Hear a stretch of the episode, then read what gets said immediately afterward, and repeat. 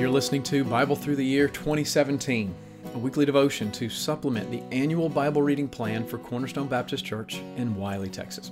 I'm Justin Wheeler. I'm the preaching pastor at Cornerstone, and this is week 52 of our Bible reading plan. And that means that we have come all the way to the end of our chronological reading through the Bible. And I, I want to congratulate you. If you've finished out the year, that means you've read all the way through the scriptures and you have come to the end of the book. And I'm so proud of you. And I hope that this resource has been an encouragement and a help to you along the way. But we still have a few books to read to, f- to finish out our year of reading. And those books are 2 Timothy, 2 Peter, the letter of Jude, the three letters of John, 1st, 2nd, and 3rd John, and then the book of the Revelation. Now, let me introduce what's going on here as we get to the end of the book. Now, the first epistle of John, it neither begins nor ends like your typical epistle. Normally, such letters begin with uh, you know a typical greeting where the author makes himself known to a specified audience and and the greeting will also include some of the specific circumstances for why the letter was written in the, in the first place. That's not how John opens his letters. He opens First John by drawing our attention to the glory of Jesus Christ as the eternal Son of God.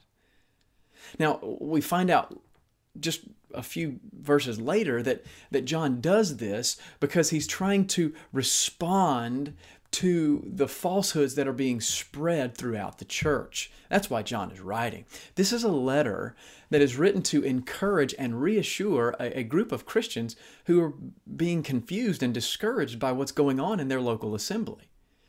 Now, we know that from the early church fathers that John the apostle whom Jesus loved, he was an elder to the seven churches in Asia Minor, all those seven churches that are referred to in the book of the Revelation that we're going to be reading. We also know that John, prior to his exile, he was exiled to the island of Patmos, where, uh, where the book of the Revelation was actually written. But before that, he was a pastor to the church in Ephesus, which was the intellectual center for Asia Minor. And we know that this letter was written late in the first century, close to, to AD 90. And most commentators agree that John writes this letter to oppose a new type of false teaching that was creeping into the church, known as Gnosticism. And, and it may just be that what we're seeing happen in this letter is that the Apostle John is addressing something that the Apostle Paul had warned the elders of Ephesus to watch out for in Acts 20. In Acts chapter 20, Paul called together the elders of the church and he warned them sternly. He said, Pay careful attention to yourselves. Pay careful attention to the flock, because I know that when I leave, after my departure, fierce wolves are going to come in among you. And from among your own selves will arise men speaking twisted things to draw away the disciples. Now, John has been allowed by God to live to a ripe old age. He's outlived all the other apostles.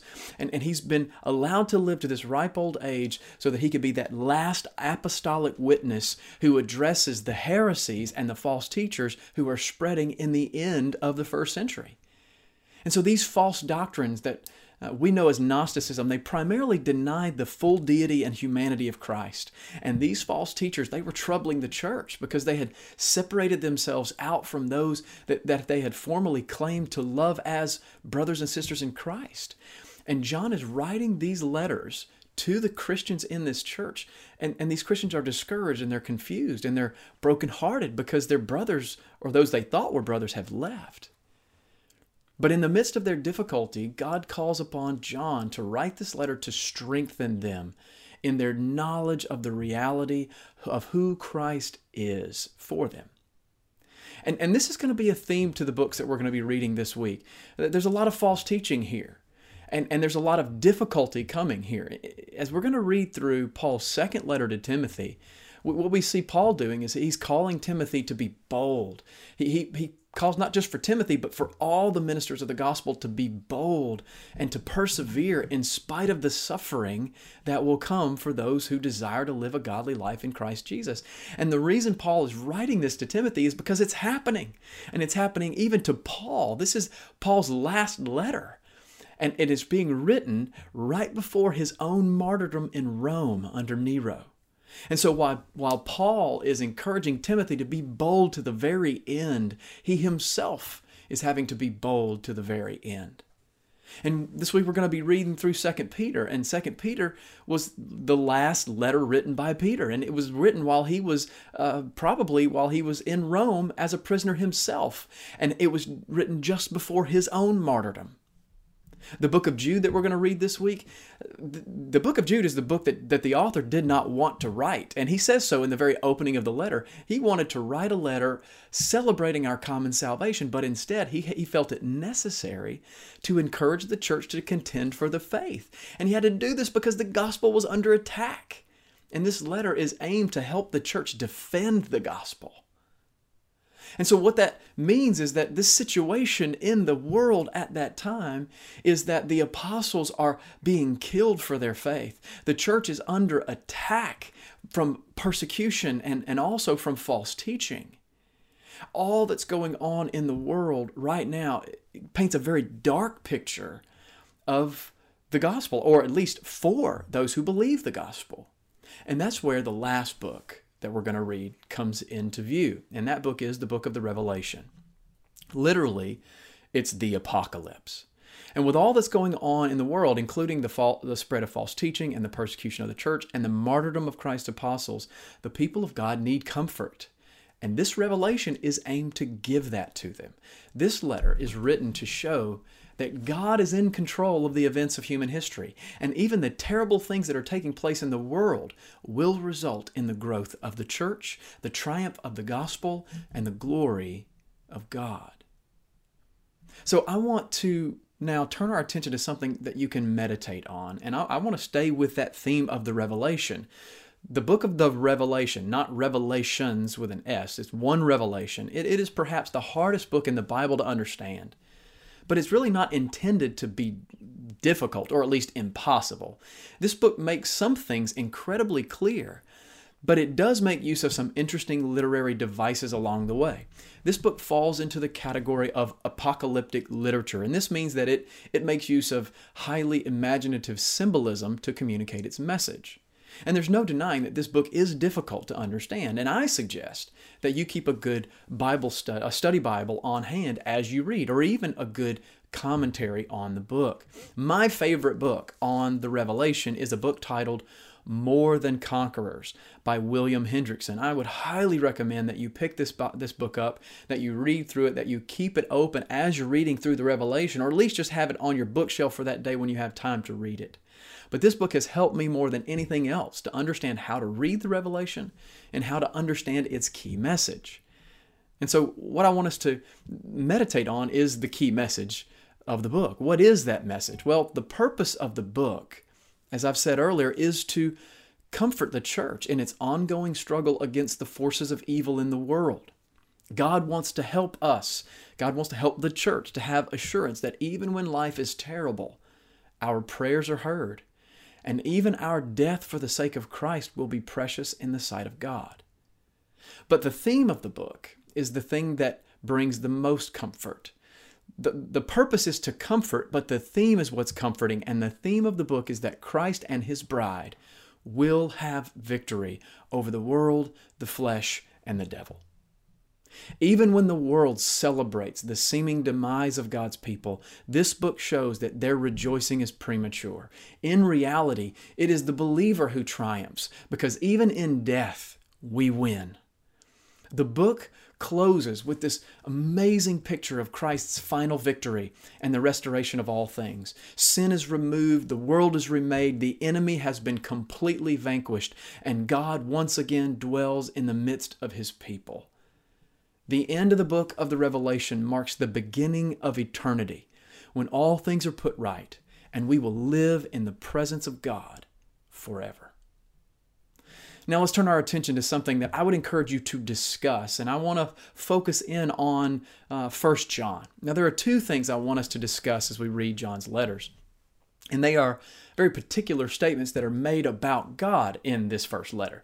Now, the first statement tells us that God is light and in him there is no darkness. And the question is, what does this mean? Is this a statement about God's physical glory, like the Shekinah glory cloud that enveloped the temple? Uh, or is this a statement about God's righteousness, like in contrast to the darkness of sin in the world?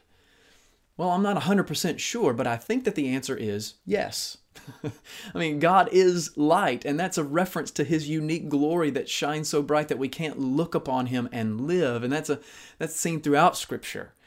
It is a reference to the holiness of God that makes it impossible for man to come into his presence and survive. But I think this phrase is also a moral statement.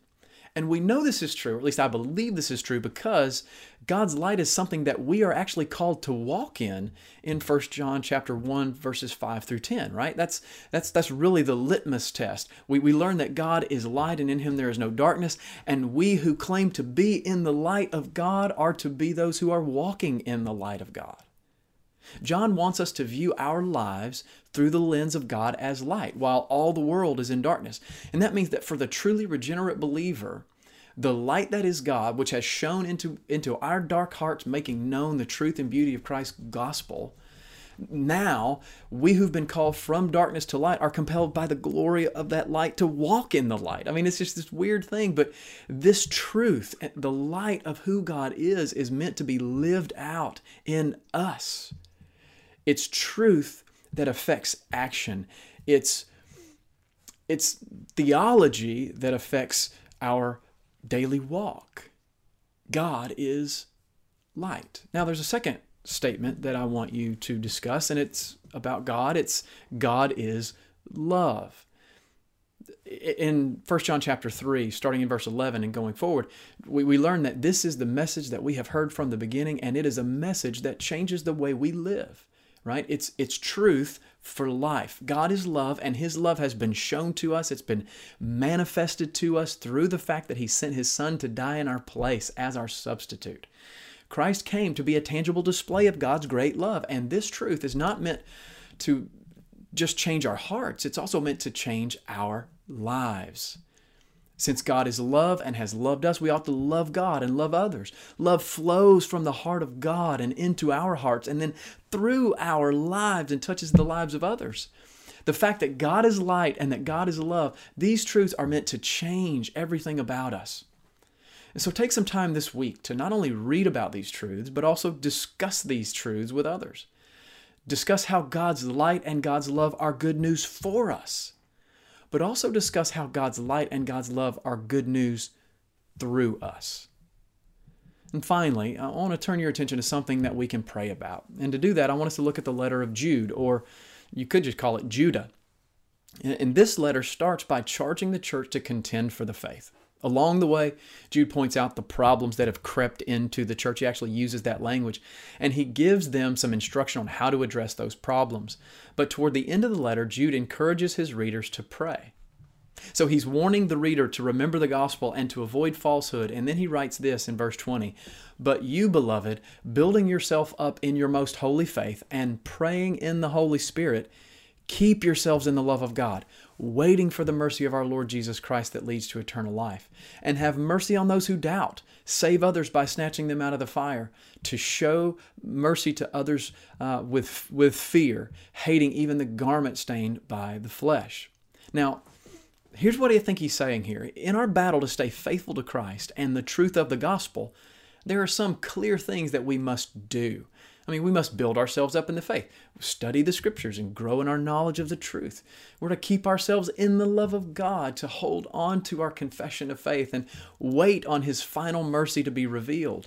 And we are to show mercy to others who have doubts about the faith. And we're even to snatch some of those doubters out of the fire, right? To protect them from their own disobedience and walking away.